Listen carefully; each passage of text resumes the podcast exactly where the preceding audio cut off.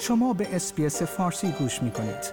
با رفتن به sbs.com.au به اخبار و گزارش های بیشتری دست خواهید یافت.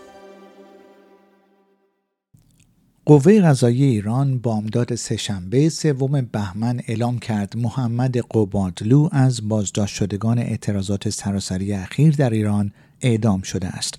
اعدام آقای قبادلو موجی از واکنش های داخلی و بینون مللی را به همراه داشته است. اتحادیه اروپا با انتشار بیانیه‌ای ضمن محکوم کردن اعدام آقای قبادلو بار دیگر از مقامهای جمهوری اسلامی خواست تا بیدرنگ به اعدام معترضان سیاسی در ایران پایان دهند.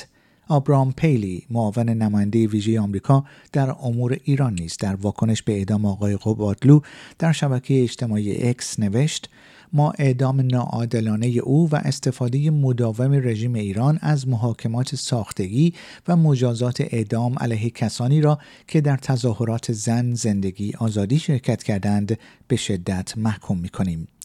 سازمان های حقوق بشری و چهره های بسیاری در داخل و خارج از ایران نیز روز سهشنبه اعدام آقای قبادلو را محکوم کردند. اعدام آقای قبادلو در حالی صورت می‌گیرد که بسیاری از چهره ها، و کاربران شبکه های اجتماعی به صورت گسترده خواهان توقف اعدام او شده بودند. دو مقام آمریکایی گفتند که ایالات متحده روز سهشنبه حملات هوایی را علیه شبه نظامیان مورد حمایت ایران در عراق انجام داد. گفته شده است که این حملات هوایی به تلافی های بالستیک شلیک شده روز یکشنبه علیه پایگاه هوایی الاسد انجام شد که منجر به آسیب مغزی چهار پرسنل آمریکایی شد. به گفته سه مقام آمریکایی حمله روز یکشنبه به نیروهای آمریکایی در این پایگاه هوایی در غرب عراق شامل 17 موشک بالستیک و راکت بوده که از داخل عراق پرتاب شده است.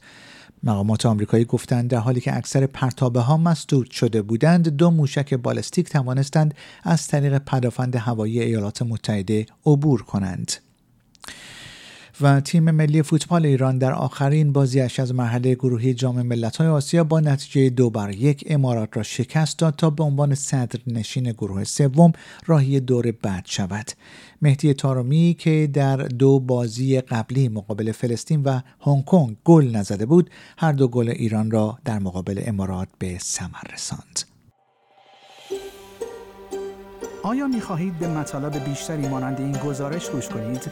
به ما از طریق Apple Podcast، Google Podcast، Spotify یا هر جای دیگری که پادکست های خود را از آن می گیرید گوش کنید.